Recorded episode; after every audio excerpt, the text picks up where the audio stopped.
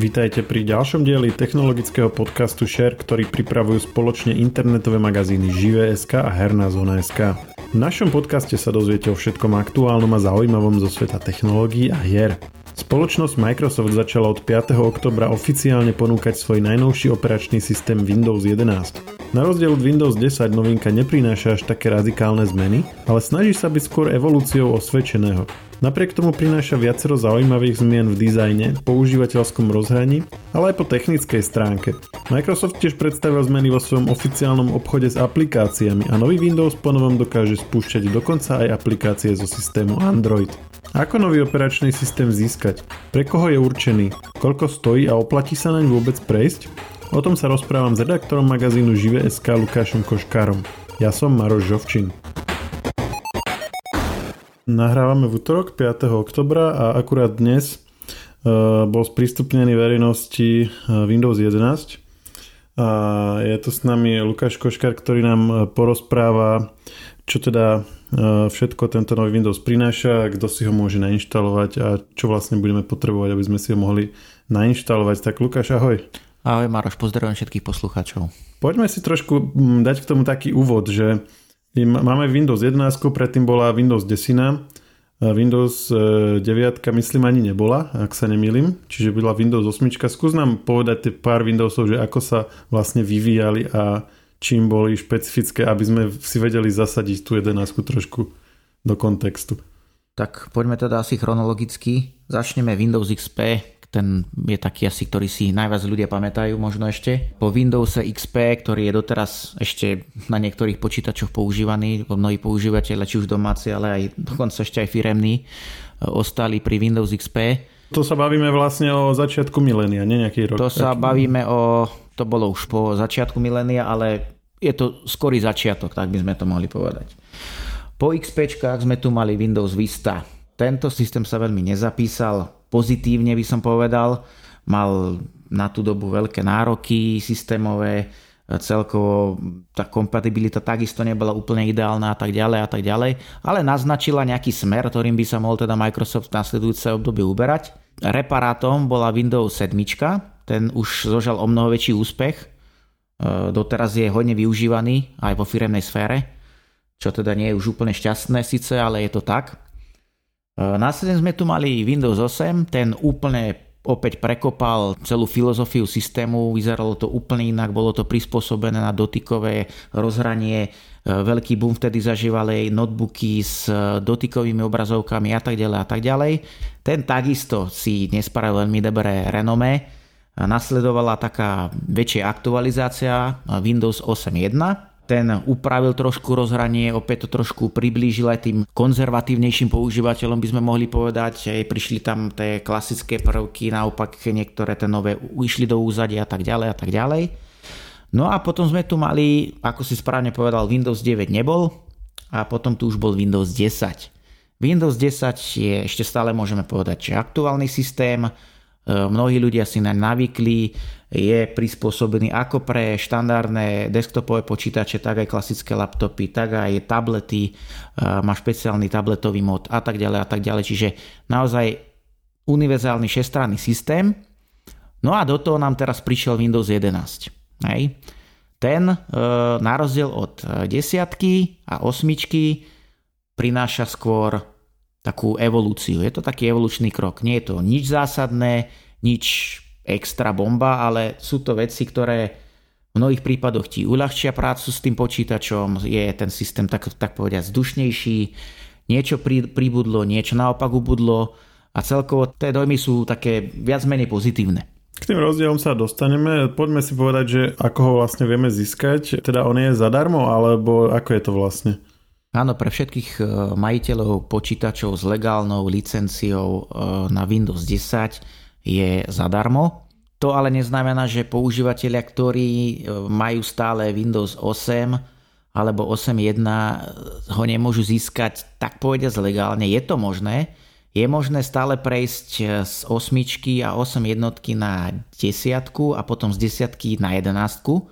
Je to možné, nie je to nelegálne, Microsoft nad tým tak trochu priviera oči, je to možné urobiť, ale ako hovorím, priama inštalácia z Windows 8 alebo Windows 8.1 na 11 neexistuje, je možná len postupný presun z 8 na 10 a potom z 10 na 11.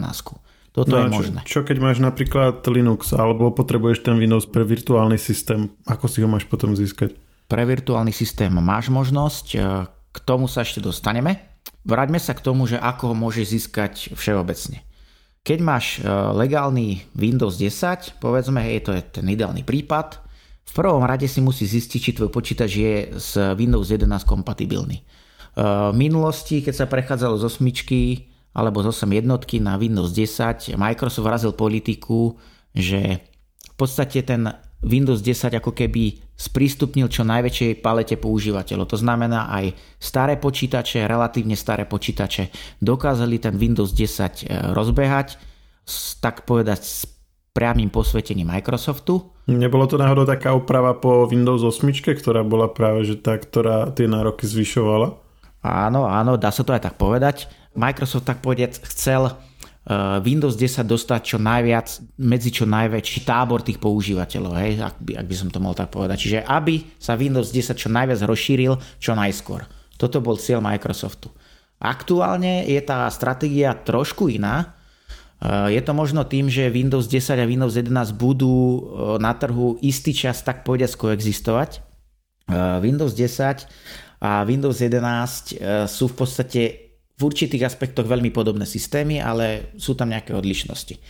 Uh, Windows 11 po novom vyžaduje ani nie tak vysoký výkon ako aktuálnosť uh, komponentov. Hlavne v prvom rade, čo potrebuješ je 4 GB RAM, to má skoro každý počítač dnes, ale to je minimum, hej, odporúča sa 8 až 16 GB. Hm, čiže keď nemáš 4 GB RAM, tak sa ti nenainštaluje, hej? Keď nemáš 4 GB RAM, nesplňaš oficiálne požiadavky. Neznamená to, že ho nedokážeš nejakým spôsobom nainštalovať. Dokážeš nainštalovať istými spôsobmi. Ďalšou nevyhnutnou súčasťou e, tvojho počítača, na ktorom by si chcel nainštalovať Windows 11, je aktuálny procesor. Procesor, ktorý nemá viac ako 3-4 roky. To znamená, Intel Core 8 generácie, aj nejaké zo 7 generácie sú podporované, ale ich je veľmi málo. A v prípade AMD sú to procesory Ryzen 2000. V prípade Qualcommu je to, sú to nejaké čipy Snapdragon, Microsoft zverejnil zoznam všetkých podporovaných procesorov na svojich stránkach, čiže to nemá zmysel to nejako podrobne rozobrať. Faktom je, že nejde o výkon procesora, ale ide o jeho aktuálnosť. Hej, to znamená podporu všetkých bezpečnostných eh, funkcií, všetkých eh, služieb, ktoré sú nevyhnutné na chod toho systému tak, aby podporoval všetko, čo je nevyhnutné. No a napokon je to tzv. TPM čip, respektíve modul verzie 2.0 v optimálnej podobe. A to je jedna z takých zásadných vecí, ktoré musí ten počítač mať. Keď e, Microsoft sprístupnil nejaké testovacie verzie Windows 11, tak mnoho ľudí zistilo, že ich počítač nie je kompatibilný e, s Windowsom 11 a príčinou bol práve chýbajúci TP modul. Aj keď nevždy bol chýbajúci, stačilo ho len aktivovať v BIOSe. Aj to platia naďalej. Takže ešte raz zhrnieme si to. Minimálne 4 GB RAM, aktuálny procesor Intel alebo AMD, nie je starší ako 4 roky a potom je to ešte prítomnosť TP modulu 2.0. Hej, toto sú základné požiadavky, ktoré ten Windows má. Pokiaľ to nesplňaš, neznamená to, že nemôže si ten Windows nainštalovať, môže si ho nainštalovať, ale Microsoft to neodporúča. Znamená to, že časom, keď si ho nainštaluješ, tak e, nemusia ti chodiť aktualizácie nevyhnutné na jeho chod, prípadne nejaké bezpečnostné záplaty a tak ďalej a tak ďalej. Prípadne časom ti môžu vyskakovať nejaké okna, že pozor, váš počítač nekompatibilný, prejdite na novší počítač alebo ja neviem, niečo v tomto duchu je možné v blízkej alebo ďalekej budúcnosti. Ťažko povedať. Dobre, a chápal by som teda, e, že keď e, pôjde to na procesore, ktorý je nepodporovaný, tak to pôjde pomalšie, keď to pôjde na menšej rámke, tak to pôjde no, opäť pomalšie, alebo bude, bude sa to viac kešovať a podobne, ale ten TPM modul, ten je tam k čomu? To by tam nejak nesedí. Microsoft e, verejne komunikuje svoje zameranie na bezpečnosť. TPM modul slúži na hardwareové šifrovanie. Teda Microsoft to prezentuje tak, že Windows 11 sa veľký dôraz kladie na tú bezpečnosť. Takže preto TP modul je nevyhnutnou súčasťou toho počítača. Nevyhnutnou, ako si povedal, že v kontexte tej oficiálnej ako keby e, reprezentácie, čiže asi Microsoft im dáva aj trošku marketingovo najavo, že na tom tomu záleží, že? ale keby si to nemal, tak v podstate akurát v praxi nemôžeš si šifrovať uh, disk. Presne tak, ono, táto podmienka je ju možné obísť, dokonca niektorí výrobcovia špecializovaných zariadení počítačov pre nejaké špecializované účely tento TP modul ani nemusia mať. Hej? ich počítač nemusia tento TPM modul mať. Ale toto sú veci, ktoré sa nás až tak netýkajú. My sme bežní používateľia, naši poslucháči sú väčšinou teda bežní používateľia a pre nich sa teda ten TPM modul určite odporúča. A čiže väčšinou akože bežných počítačov za posledné roky to máva, hej? To je ako nejaká štandardná vec, ten TPM modul? Áno, to už je štandardná vec, ktorú má každý počítač nový. Ako bude ten eh, systém dostupný pre tých, ktorí nemajú ten Windows 10 alebo vôbec žiadny Windows? Áno, takže aké máš možnosti, keď chceš na Windows 11 eh, prejsť? Ak máš Windows 10, máš kompatibilné zariadenie, je to ideálny scenár. Najpohodlnejšia možnosť je čakať na to, kým ti Windows 10 ponúkne automaticky aktualizáciu na Windows 11. To sa ale môže natiahnuť, pretože každý systém, respektíve každý počítač máš svoje špecifika, to znamená, že ty reálne môžeš na tú automatickú aktualizáciu počkať aj ešte týždne, možno aj mesiace.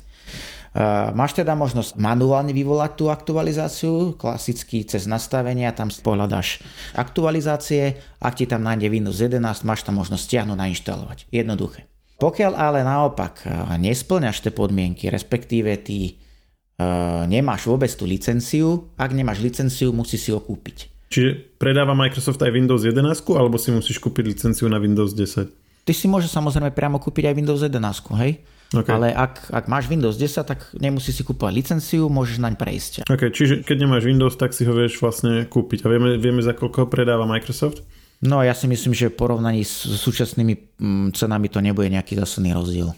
Čiže ak máš Windows 10, a chceš prejsť na Windows 11, ale nemáš kompatibilné zariadenie, tak stále máš možnosť si ten Windows stiahnuť priamo z oficiálnych stránok, pripomínam, z oficiálnych stránok Microsoftu, pretože objavilo sa už niekoľko obrazov disku, ktoré obsahovali rôzne malvery a tak podobne.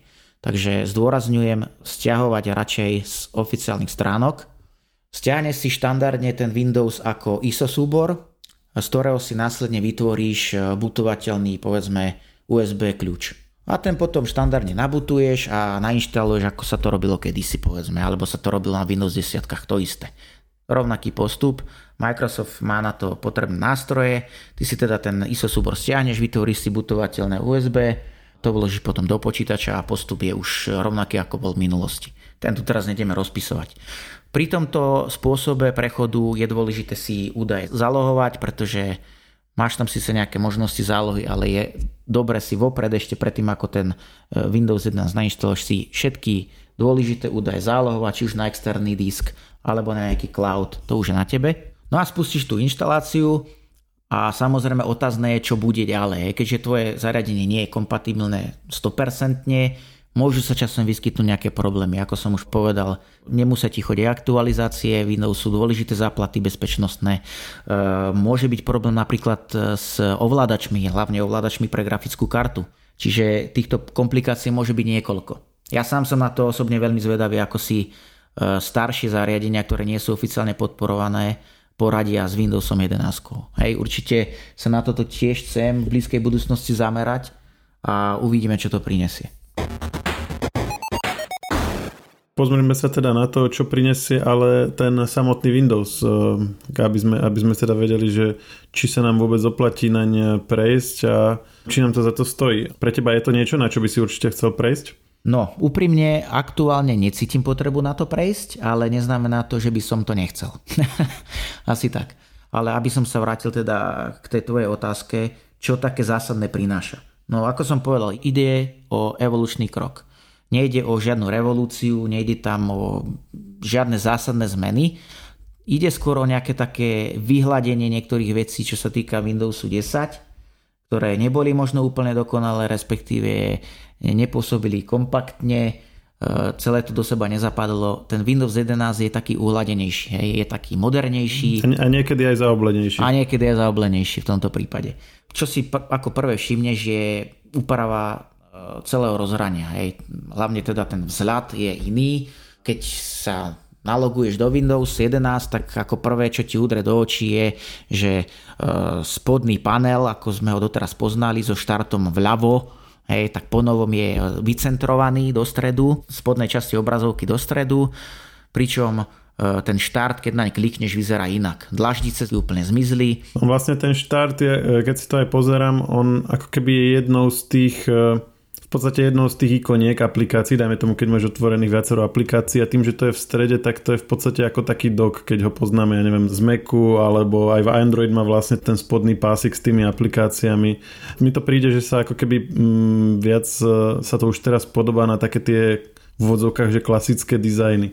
Hoci paradoxne, akože tá dizajnová linka Windowsu je taká oveľa staršia, že proste ten štart bol vždycky v tom dolnom ľavom rohu a vedľa toho boli tie okna ale teraz keď niekto napríklad by prechádzal, dajme tomu z Macu, tak vlastne by mu to prišlo také prirodzenejšie. Presne tak, ako si povedal. Microsoft tak povediac e, nejde si svoje, ale ide s dobou. Aj, čiže prispôsobuje sa aj tej konkurencii, potrebám tých aktuálnych zariadení a celkovo ich e, rozhraní. Je to viac uspôsobené na to dotykové ovládanie, povedzme, že ti to viac padne, je to pre teba prirodzenejšie, alebo efektívnejšie má teda ten panel tam, kde ponovom je, aj keď ty si môžeš ten panel dať tam, ako bol na Windows 10, je napríklad môžeš si dať si ho vľavo napríklad, ja ten štart bude v podstate veľmi pripomínať ten aktuálny štart na Windows 10. Ty ako dlhoročný Windows, ak si to dáš naspäť doľava? No, ja idem s dobou, takže ja si to nechám tak, ako mi to odporúča Microsoft. Tam si to, nechám si to pekne asi na strede. Z ďalších vecí pribudlo viac priehľadnosti, hej, to tak trošku návrat do dôb Windows 7, by som mm-hmm, povedal. Aj Windows Vista vlastne. Aj Windows Vista. A takisto je to tak trošku, nechcem povedať, že presne opajcnuté, ale je to dosť podobné uh, operačnému systému od Apple. Hej. Čiže v tomto smere ako nie som sám, ktorý si to myslí, ale mnoho analytikov, respektíve odborníkov branži si myslí, že naozaj ten Windows sa tak trošku vizuálne ponáša na ten Mac, hej. Čiže je to také sporné, no ale tak e, s tým nič neurobíme, je to skrátka taký štýl, je to taký štýl, niekomu to bude vyhovovať, niekomu to vyhovovať nebude. No, tak dizajn má vlastne tiež ako keby svoj nejaký vývoj, ale akože mm, smerom k praktickosti, ale tiež sú tam nejaké ako trendy v podstate ako v iných ako keby oblastiach umenia a tá priehľadnosť, ako si povedal, to v podstate teraz letí všade, aj keď samo o sebe je to kontroverzné aj na tom Macu, lebo vlastne ty tým pádom ako vývojár aplikácie nevieš predpovedať, že v akú presne farbu bude mať pozadie tvojho okna, lebo proste to závisí od toho, aké pozadie má, dajme tomu na počítači ten konkrétny používateľ. Čiže ty môžeš spraviť nejaký dizajn a on nemusí byť vlastne potom úplne dokonale viditeľný, lebo niekto má čierne pozadie, niekto má biele, niekto má nejaké kriklavé a vždycky to potom okno, keď to cez deň presvíta, vyzerá trochu inak. Čiže je to pri najmenšom kontroverzné a trošku akože Možno je to aj škoda, že vlastne e, sa potom vytráca takéto objavovanie nových prístupov, keď všetci vlastne len pôjdu tou nejakou jednou cestou, ale ako si vravel, no s tým asi veľmi nič neurobíme je to teraz e, populárne a možno zase o nejakých pár rokov zase to populárne nebude. Presne tak. Z tých zmien ešte akčné centrum je prekopané, vyzerá to inak, rozhranie nastavenia e, a tak ďalej a tak ďalej. Hej, to sú všetko tie vizuálne veci, ktoré Niekomu to ulahodí, niekomu nie, ale tak to už je vec názoru a vkusu. O mnoho dôležitejšie sú zrejme veci, tak povedia spod kapotou. Hej. Nový Windows je lepšie uspôsobený pre aktuálne a nové generácie procesorov. Hej. To znamená aj povedzme aj grafických kariet. Ten výkon sa lepšie prejaví, e, lepšie vyťaží aktuálny Windows 11 e, tie hardwareové prostriedky, ktoré má k dispozícii a čiže on síce nepustí ťa nainštalovať sa na, na nejaký starý procesor alebo grafickú kartu, čo sme sa bavili, ale keď už máš tu podporovanú, tak ako keby s tým novým Windowsom to bude bežať lepšie ako s tým starým? A, áno, ešte raz ťa opravím, pre istotu on nie, že ťa nepustí nainštalovať, on bude ti zabraňovať na inštalácii, bude ťa o to odhovárať, ale reálne tá možnosť tu je. Ale ako si povedal, na druhú stranu áno, ak máš aktuálny hardware, respektíve budeš mať hardware, ktorý ešte len príde do konca tohto roka alebo v priebehu nasledujúcich rokov, tak z toho hardwareu vyťaží viac. Využije ho lepšie, optimálnejšie, ten výkon by mal byť lepší. Napríklad Intel pripravuje teraz procesory e, s hybridnou architektúrou, kde bude kombinovať výkonné jadra a úsporené jadra a hlavne v tomto smere by mal ten Windows 11 lepšie komunikovať e, s touto architektúrou a vyťažiť, e, lepšie rozložiť ten výkon medzi tieto rôzne typy jadier a tým pádom toho výkonu dostať z toho procesoru o mnoho viac. Hej, takže toto sú také veci, ktoré človek e, na prvý pohľad nevidí, hej, ale sú to veci, ktoré časom si uvedomíme, aha, hm, tak toto je fajn, akože super, potom keď prídu nejaké porovnania naozaj, ak to bude mať reálny prínos, tak určite to bude pozitívne. Takže toto je taká jedna zo zásadných vecí. Potom uh, tu máme ešte kompletne prepracovaný e, obchod s aplikáciami. Microsoft si na tomto očividne dal dosť záležať, celé to vyzerá inak, e, je to prehľadnejšie, je to celé kompaktnejšie, praktickejšie, lepšie sa to používa, lepšie sa na to pozerá. Uh, okrem toho teda, že to lepšie vyzerá a lepšie sa to používa, podporuje to, respektíve to bude podporovať o mnoho väčšiu paletu rôznych typov aplikácií. To znamená, že nebudú to už len aplikácie špeciálne pre ten Microsoft Store, ale budú to aj štandardné aplikácie, ktoré sme si doteraz inštalovali ako klasické systémové aplikácie, respektíve programy a tie už ponovom budú môcť byť zahrnuté v tej knižnice aplikácií v tom obchode s aplikáciami. Čiže klasické hociaké .exe súbor, aký si si doteraz stiahol z internetu, tak e, teraz bude môcť byť, že nebudeš ho musieť hľadať na internete ručne, ale že Microsoft ho sám zaradí tam a respektíve ten vývojár ho tam bude vedieť nejak umiestniť a v čom je rozdiel proti tomu, ako to bolo doteraz. Doteraz tiež vývojár tiež to tam mohol ako keby mm, dať do toho Microsoftiackého storu. Tak od vývojára sa nebude vyžadovať nejaké špeciálne úpravy, celej tej aplikácie, respektíve to, tej architektúry. Aha, čiže predtým boli nejaké striktnejšie podmienky, že ako má tá aplikácia vyzerať. Áno, to neznamená, že aktuálne nebude podliehať nejakej certifikácie, respektíve e, nebude sa preverovať jeho bezpečnosť a tak ale toto všetko ostáva samozrejme, hej, ale odbremení sa tí vývojári od toho, aby nejako špeciálne tie aplikácie upravovali a strávili na tým hodiny alebo ja neviem týždne, mesiace.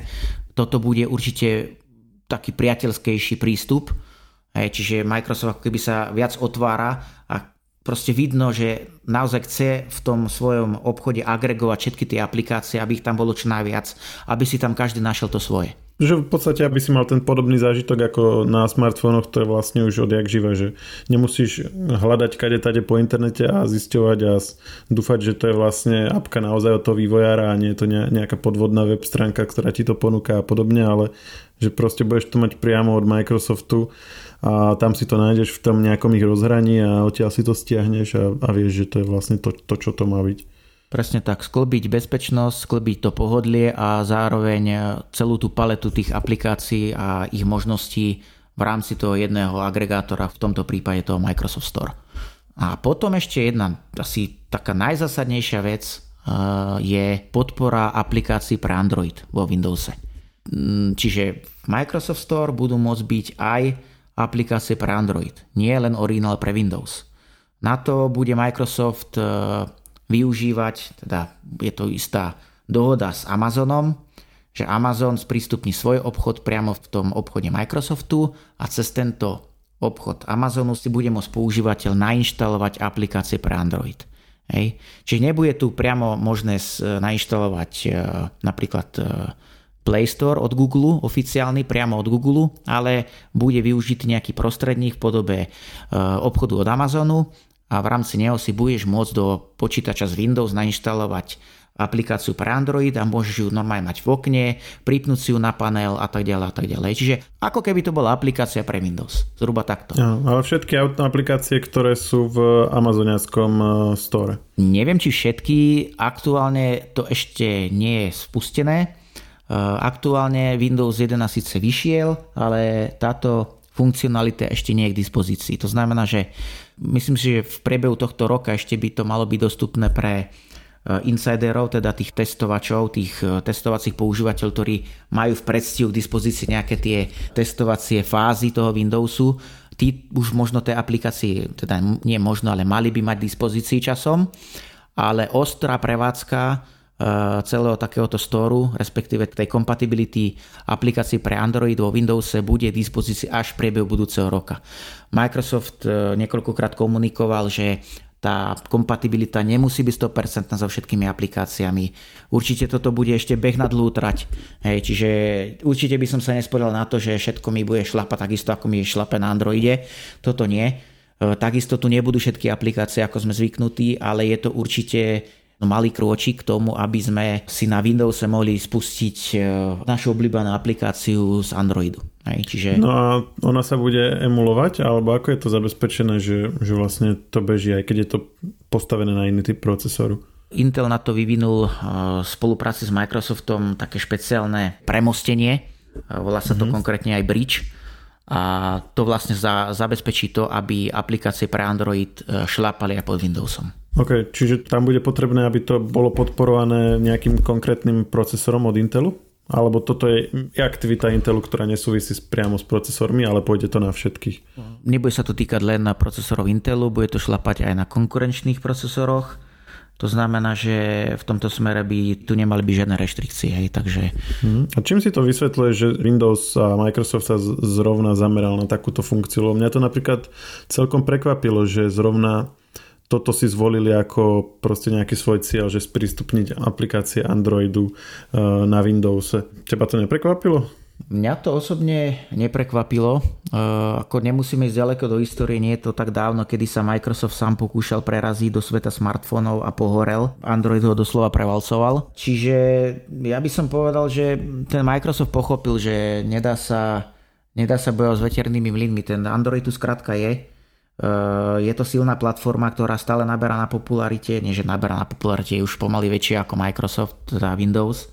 A keď priamo vo Windowse nemôže mať tú aplikáciu, ktorú, na ktorú si zvyknutý v Androide, tak prečo ju na, v tom Windowse aspoň sprístupniť v tej e, podobe, ako ju poznáme na tom Androide. Hej. Je to nejaká možnosť, ako sa Windows môže približiť tým používateľom smartfónov s Androidom, alebo respektíve aj tabletov, a osobne som veľmi zvedavý na to, že ako to bude celé pokračovať. Ako sa k tomu Google a Microsoft budú ďalej stavať, či budú nejakým spôsobom tie aplikácie, respektíve tie platformy časom prepojenejšie. Ťažko aktuálne povedať. Myslím si, že je to dobrý krok zo strany Microsoftu. Vie, prečo to robí. Keby nevedel, tak, tak to nerobí. A čo to priniesie, to ešte len uvidíme. No, som na to zvedavý. Ono sa nedá nespomenúť tá paralela s, opäť raz s Apple, lebo odkedy Apple má vlastné procesory aj na desktope M1, tak e, je vlastne možné toto isté, že si vieš aplikácie z, v podstate z iPadu, väčšinou aj niektoré iPhoneové priamo nainštalovať na notebooku alebo na stolnom počítači a tam ich používať, ale ako není to niečo, čo napríklad ja by som robieval. Mám tam, myslím, že na podcast jednu aplikáciu, pretože tá není na Mac, ale tým pádom, že vlastne mám ten procesor M1, tak mi funguje a viem si cez to púšťať podcasty, ale to je taká ako keby taká okrajová záležitosť, ale že by, že by som to nejak každodenne využíval pre nejaké akože viaceré aplikácie. Skôr mi to príde, že aj tak nie sú úplne prispôsobené na to prostredie a že sa tam celkom nehodia, ale som to vnímal ako takú bokovku, že keď už Apple má ten istý procesor aj na telefóne, aj na e, stolnom počítači, tak prečo to dnes spraviť, keď môže? Lenže v prípade Microsoftu je tam ako keby ten, o ten krok navyše, že oni vlastne vytvorili tam ten bridge, ako si povedal, aby to mohli urobiť. Museli vyvinúť niečo navyše len kvôli tomu, preto ma to zaujalo, že sa na to zamerali. Ale ako si povedal, že uvidíme, že, že ak sa to bude vyvíjať do budúcna, že ak by napríklad vývojári androidiackých aplikácií, tým pádom tie aplikácie začali robiť ako univerzálne, že by automaticky vlastne počítali s nejakým využitím aj na Windowsoch, tak E, potom by sa mm, Windowsu otvorili dvere, alebo e, otvorili dvere mnohým a mnohým aplikáciám a mnohým a mnohým vývojárským e, štúdiam, ktoré vlastne dnes poskytujú software a vytvárajú software pre Android, tak vlastne by kvázi automaticky už vytvárali aj pre Windows. Čiže by mali vlastne ako keby prísun rôznych zaujímavých nových aplikácií. Možno v tomto by som nejakú racionalitu vedel. Alebo myslíš si, že by v tom mohol byť aj nejaký pokus o nejaké budúce pripravenie si pôdy pre prechod na ARM alebo druhý pokus o prechod na ARM procesory, že ak by náhodou Windows raz prešiel alebo teda Microsoft e, vydal ďalšiu verziu ARM Windowsu, že by vlastne tým pádom tí vývojári už boli zvyknutí na vytváranie nejakých aplikácií pre Windows, lebo by, lebo by proste ich robili už predtým v rámci tejto Android-Windows spolupráce? Áno, čiastočne máš pravdu, teda do veľkej miery by som povedal, že máš pravdu. Ono v podstate ten prechod, alebo povedal by som, že nie ani tak celkom prechod, ale aké si to prepájanie tých jednotlivých architektúr a tých e, systémov sa už dávno začalo. Ono reálne už teraz máme ARM procesory, e, na ktorých e, beží Windows. Hej? A toto je, je tu úzka spolupráca Microsoftu s Qualcommom, ktorý teda vyrába čipy Snapdragon a tie sú už v dispozícii aj pre počítače z Windows. Hej. No, Windows na ARM bol, bol už vlastne dávnejší, nepamätám si teraz možno áno, tiež, či to áno, je to, bo, boli, kedy si tu boli také snahy, ale išlo vtedy o špeciálnu edíciu Windowsu, ktorá bola značne obmedzená. Tam si vedel spustiť len pár aplikácií. No, veď práve. A že teraz možno vďaka tomuto bude môcť tam vlastne využívať celú tú ponuku androidiackých aplikácií. Áno, je pozorovať v posledných e, rokoch, že tie platformy sa zbližujú. Jednak či to je na hardwareovej úrovni alebo aj tej softwarovej úrovni. E, Microsoft sa otvára ARMu, Intel sa začína pohrávať s architektúrou RISC, AMD sa pohráva s ARMom, e, s RISCom a tak ďalej a tak ďalej. V tomto smere skrátka v budúcom období, nasledujúcom období budeme svedkami veľkých zmien, veľkých prepájaní a preskupení síl. E, samozrejme aktuálne si nedovolím odhadnúť, ako to celé dopadne, čo z toho bude, ale áno, Microsoft si týmto spôsobom môže pripravovať nejakú pôdu pod nohami pre budúci prechod, respektíve vyššiu úroveň využívania tých alternatívnych e, architektúr e, k x86. Hej. Čiže áno, v tomto smere to môže byť jedna, jedna z pohnutok, ktorá Microsoft viedla k tomuto kroku. Poďme ešte k tomu používateľskému rozhraniu. Tie dizajnové zmeny sme tak preleteli, tam sú prvom tie zaoblené okná, tie, tú prehľadnosť sme spomínali, sú tam widgety. Mňa zaujal ten nový spôsob, alebo, alebo to rozvinutie toho spôsobu uh, usporadovania okien. Ono to v podstate už bolo, myslím, predtým, že si si vedel dať, že jedno okno na jednu stranu, druhé na druhú a že sa ti to vlastne tak na poli rozdelilo. A k tomu dobre rozumiem teraz, e, keď vlastne klikneš na maximalizáciu, alebo to nejako si tam vlastne vyroluješ to prídavné menu, tak je tam tá funkcia Snap Layouts a ono ti to ponúkne nie, že okno na ľavú a na pravú stranu, ale že máš tam rôzne rozloženia, layouty, usporiadania tých okien. To mi príde celkom zaujímavé. Ja som si pozeral rôzne aj screenshoty, aj videá z toho, kde to používali a bolo tam naozaj ako keby rôznorodé tie usporiadanie. Dve rovnaké okna, jedno väčšie, jedno menšie, tri okna, jedno, kde je jedno veľké a dve menšie, štyri okna, boli tam dokonca, že tri okna vedľa seba, alebo, alebo že dve a jedno a proste také, také rôzne kombinácie. A toto sa mi napríklad celkom páči, lebo, lebo tá práca s oknami, mne to príde, že je dôležité využívať viaceré okna. Taký ten Windowsácky zlozvyk, že maximalizovať si každé okno a potom stále prepínať čím máme čoraz väčšie displeje, tak e, je to keby také čoraz e, kontraproduktívnejšie a, a je fajn, že aj Microsoft ako keby vedie používateľov, aby si od tohto odvykali a radšej ich smeruje k tomu, aby si nejak zmysluplne tie okna na tej ploche usporadovali. Čiže mne sa páči, že skúma aj takéto nové možnosti, ako naučiť v podstate používateľov pracovať v rámci viacerých okien súčasne. No ja osobne sa čudujem, že to Microsoft e, priniesol až teraz, lebo naozaj, ako hovoríš, tie monitory majú čoraz väčšiu uhlopriečku, respektíve používame 2-3 monitory počítaču, je to už pomaly štandard aj vo firemnej sfére. Táto konkrétna funkcionalita, ktorú spomína, že, si, že tam máš nejaké predefinované layouty a do nich si môže naklikať jednotlivé aplikácie, nejaké typy rozvrhnutia tej plochy, ja osobne toto vnímam ako silnú zbraň v kombinácii s rôznymi plochami, lebo Windows podporuje už nejaký, nejaký čas, podporuje a vrátanie Windows 11 niekoľko ploch. To znamená, že ty si môžeš na každú tú plochu naklikať rôzne layouty, to rozvrhnutie tých e, okien a potom si medzi tými plochami len prepínať. Hej? Respektíve si na každý monitor naklikať to rozvrhnutie iné a podľa toho, čo tam máš otvorené, ako s tým chceš pracovať, podľa toho uh, si to môžeš rozvrhnúť, tým pádom ti to zásadne zvýši Eh, multitasking. Je to ako jednoznačne bez debaty. Je to jedna z top eh, funkcionalít a noviniek nového Windowsu jednoznačne. Ešte z toho rozhrania môžeme spomenúť aj to, že Microsoft upustil od tzv. tabletového módu. Aktuálny Windows 10 eh, je uspôsobený na jednak na klasické eh, počítače, respektíve laptopy so štandardnou obrazovkou nedotykovou a naopak tablety, respektíve nejaké hybridné zariadenia, kde si môžeš display, dotykový displej preklápať. Pre tieto typy zariadení má, má súčasný Windows 10, teda už povedzme ten starší Windows 10, tzv. tablet mode, ktorý sa síce aktivuje automaticky, alebo ho môže vyvolať e, manuálne a po kliknutí na tento tablet mode ti upraví celé rozhranie toho Windowsu tak, aby bol e, lepšie ovládateľný na dotykových obrazovkách.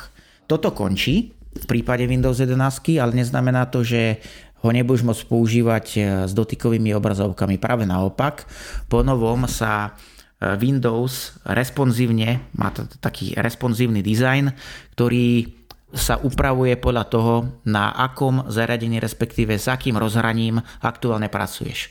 Hej, čiže ak máš malý displej, je to dotykový displej, alebo máš naopak veľký displej a nedotykový, tak podľa toho sa ti ten Windows prispôsobí. To znamená, že jednotlivé ovládacie prvky sa zväčšia, roztiahnu sa medzery medzi nimi a tak ďalej tak, aby si to mohol ovládať optimálne a ideálne pre to rozhranie, ktoré aktuálne využívaš. Teda buď to budú teda prsty, je teda dotykové ovládanie, alebo to bude štandardná klávesnica a myš. Ten Windows sa bude snažiť nejako vydedukovať z toho, čo má aktuálne dispozícii, ako má navr- rozvrhnúť tie jednotlivé prvky a podľa toho si to ty potom môžeš e, upravovať ešte dodatočne a tak ďalej a tak ďalej. Čiže áno, responsívny dizajn je ďalšia veľká novinka, ktorú Windows 11 prináša Takisto si myslím, že je to krok vpred. Ten tablet mode, mám s tým dlhoročné skúsenosti. Nebolo to úplne ideálne. Ten tablet mal výhody v jednom smere, ale naopak nevýhody v druhom smere. V tomto prípade pri responsívnom dizajne to bude už celé dúfam, teda dúfam, že použiteľnejšie, uhľadnejšie a optimálnejšie pre používanie. Ešte jedna zásadná vec. Eh, Windows 11, ak zistíte, že váš počítač nie je kompatibilný s Windows 11 alebo skrátka na nechcete prejsť, môžete kľudne ostať pri Windows 10. Eh, aktualizácie budú vychádzať, teda určite tie zásadné aktualizácie a možno aj tie menej zásadné aktualizácie. Skrátka, dobre, oficiálna podpora pre Windows 10 bude trvať do, myslím, že 14. októbra 2025 čo je teda aktuálny termín, ten sa môže časom ešte posunúť v prípade, ak teda používateľe, respektíve firemná sféra nebude môcť tak rýchlo prejsť na nové, nové počítače, tak stále to bude možnosť používať Windows 10 plnohodnotne. Pravdepodobne síce už nové funkcie nedostane, ale skôr tam určite budeme dostávať tie dôležité aktualizácie, ako sú bezpečnostné záplaty a tak ďalej. Čiže v tomto smere sa používateľia a majiteľia starších počítačov, respektíve ľudia, ktorí nechcú prejsť na Windows 11, lebo sa im povedzme nepáči, nemusia báť, toho, že by nemohli používať Windows 10. Môžu, bude pre ne vychádzať naďalej aktualizácia minimálne do roku 2025. To je taká, by som povedal, že ako keby opačná situácia ako pri tom spomínanom Macu a iPhoneu, kde iPhony sú, iOS systém je taký, že, že je veľmi dlho pod tá spätná kompatibilita, a kdežto na Androide je pomerne krátka a na, na Microsofte je to naopak, že, že táto deklarovaná podpora je aj pre starší systém veľmi dlhá a naopak pre Mm, operačné systémy Apple, macOS, je, je tam vlastne každý rok nová aktualizácia a tie spätné systémy postupne potom vypadávajú, takže to je tiež taký zaujímavý kontrast. Ďakujem ti Lukáš, myslím, že sme všetky hlavné body prešli. Ak časom ešte niečo vyskočí, rád sa s tebou o tom opäť pobavím. Na teraz myslím, že to je všetko, tak e, ďakujem ti ešte raz a počujeme sa zase na budúce. Ďakujem pekne za pozvanie. Technologický podcast Share nájdete vo všetkých podcastových aplikáciách vrátane Apple Podcasts, Google Podcasts či Spotify.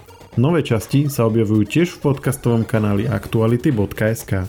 Ak nám chcete niečo odkázať, doplniť nás, alebo sme povedali niečo zle a chcete nás opraviť, môžete nám napísať na podcasty zavinačžive.sk.